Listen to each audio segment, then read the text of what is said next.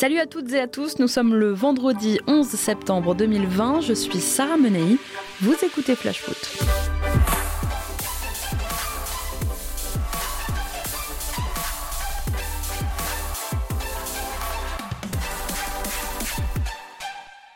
On commence par notre fait du jour. Le football français a élu le nouveau président de la LFP. On pensait voir élu à la tête de la Ligue un Parisien. À deux jours du classique, c'est finalement un Marseillais qui a raflé la mise. Il n'était pas tout à fait 17h hier quand l'annonce est tombée, alors que l'ancien président du Paris Saint-Germain, Michel Denisot, était annoncé comme grand favori pour succéder à Nathalie Bois de la Tour. Eh bien, c'est finalement Vincent Labrune qui l'a emporté. Je vous propose d'écouter ses premiers mots en conférence de presse. Préambule, je suis, très fier d'avoir été euh, choisi par euh, les administrateurs de la LFP pour, euh, pour relever ce beau challenge. C'est un challenge que je relève avec euh, lucidité. Je connais euh, la complexité de la tâche, eu égard à la situation du football français euh, et de la crise qu'on traverse pour différentes raisons ces derniers, ces derniers temps. C'est un challenge que je relève avec humilité, avec passion, avec détermination et avec un mot d'ordre, l'unité. L'unité nécessaire que doit retrouver le football français et toutes ses composantes. Avec 15 voix contre 10, l'ancien président de l'OM a été élu donc à la tête de la LFP. C'est un surprenant retour au premier plan après son départ chaotique de la Canebière il y a 4 ans déjà. Il faut dire que plusieurs présidents, dont son grand ami Jean-Pierre Caillot, le président rémois, se sont ralliés au clan La Brune par peur d'une domination peut-être trop importante du clan Denisot, soutenu par le président de la FFF, Noël Legrette, et par les patrons du PSG et de l'OL, Nasser El Khalifi et Jean-Michel Aulas. Beaucoup considèrent aussi aujourd'hui que la Brune incarne davantage l'avenir que Denisot et ses 75 ans. Alors, élection surprise qui ne plaît pas à tout le monde, c'est Jean-Michel Aulas qui doit être content, mais pour notre bien à tous, les vieilles rancœurs devront être mises de côté. Nous voulions aussi dans Flash Foot rendre hommage aujourd'hui à Sébastien Desiage, qui nous a quittés hier, visage bien connu de notre Ligue 1. Cet arbitre et ancien président du syndicat des arbitres d'élite est décédé à l'âge de 46 ans des suites d'une longue maladie. Il avait officié 4 saisons en National, 3 en Ligue 2 et 8 en Ligue 1. On pense à sa famille évidemment aujourd'hui. Dans un instant, focus sur l'affiche de la soirée. Les Girondins de Bordeaux accueillent l'Olympique lyonnais en ouverture de cette troisième journée.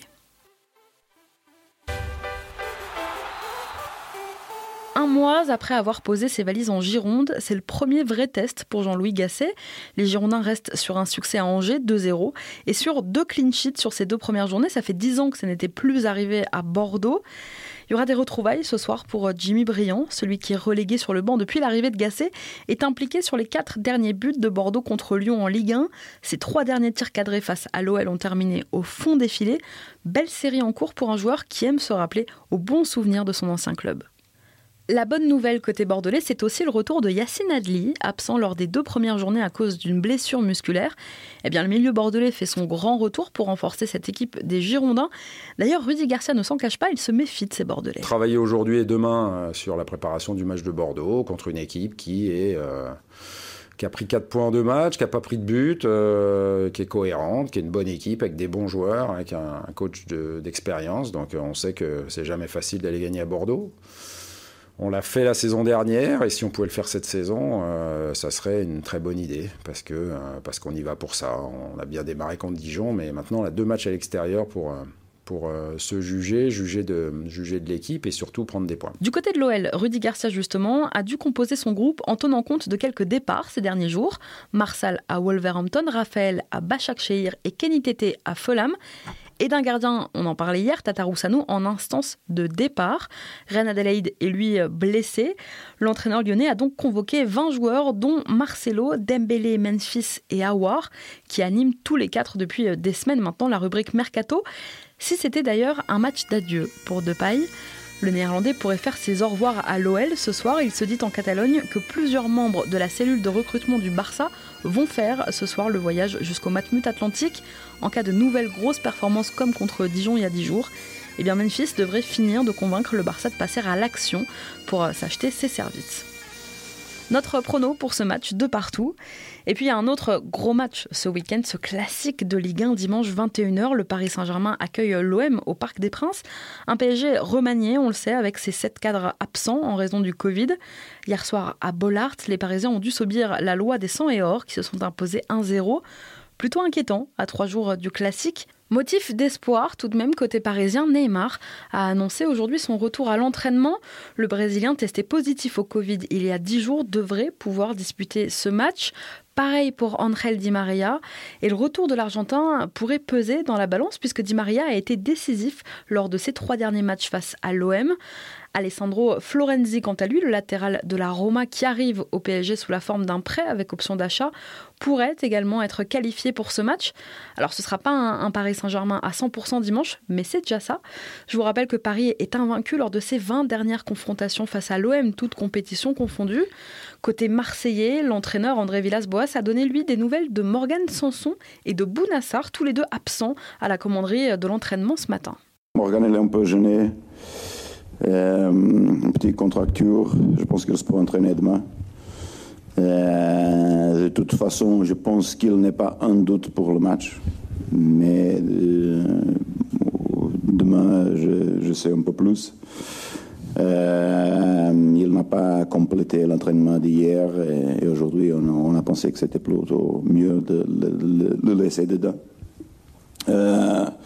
Regard à Bouna, c'est. Euh, mais oui, Bouna ne, ne, va être pas prêt pour le match. Il revient sur les entraînements demain.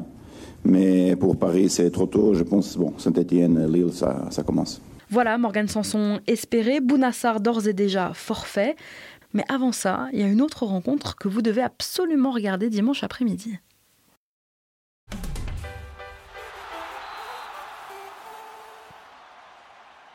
À 15h, Dijon accueille Brest. Bon, ok, je vous vois venir. Si vous n'êtes ni supporter dijonnais ni supporter brestois, vous allez me dire, ok, quel est l'intérêt de regarder ce match? Eh bien, voici quelques raisons quand même. Déjà, ce sont deux adversaires directs dans la course au maintien qui s'affrontent. Il faut que les hommes de Stéphane Jobard et ceux d'Olivier Dalloglio se réveillent. Deux défaites pour les deux équipes en deux matchs. Alors la bonne nouvelle, c'est qu'on est sûr qu'au moins une des deux équipes marquera des points ce week-end. Parce que la dernière victoire de Brest à Dijon, c'était il y a 11 ans, et que les deux clubs évoluaient à l'époque en Ligue 2. Parce que la dernière défaite de Dijon à domicile remonte au 24 août 2019 et c'était pas contre le PSG, non, non, c'était contre Bordeaux. Et ouais, Dijon, c'est pas Valladolid. Parce que Steve Mounier, et ouais, Steve Mounier est qualifié pour ce match. Attaquant de Brest depuis mercredi et son transfert d'Huddersfield, Mounier pourra jouer dimanche. Trois ans après l'avoir quitté, l'ancien Montpellierin va faire son grand retour en Ligue 1. Parce qu'en face, dimanche à la même heure, il y a Angers-Reims. Alors franchement, c'est pas la prolongation de Fulgini qui va nous convaincre, alors autant regarder ce Dijon-Brest. Merci d'avoir été avec nous. Bon match à tous ce soir. C'était Sarah Menani. Vous écoutiez Flash Foot. On se retrouve lundi. Passez un très bon week-end.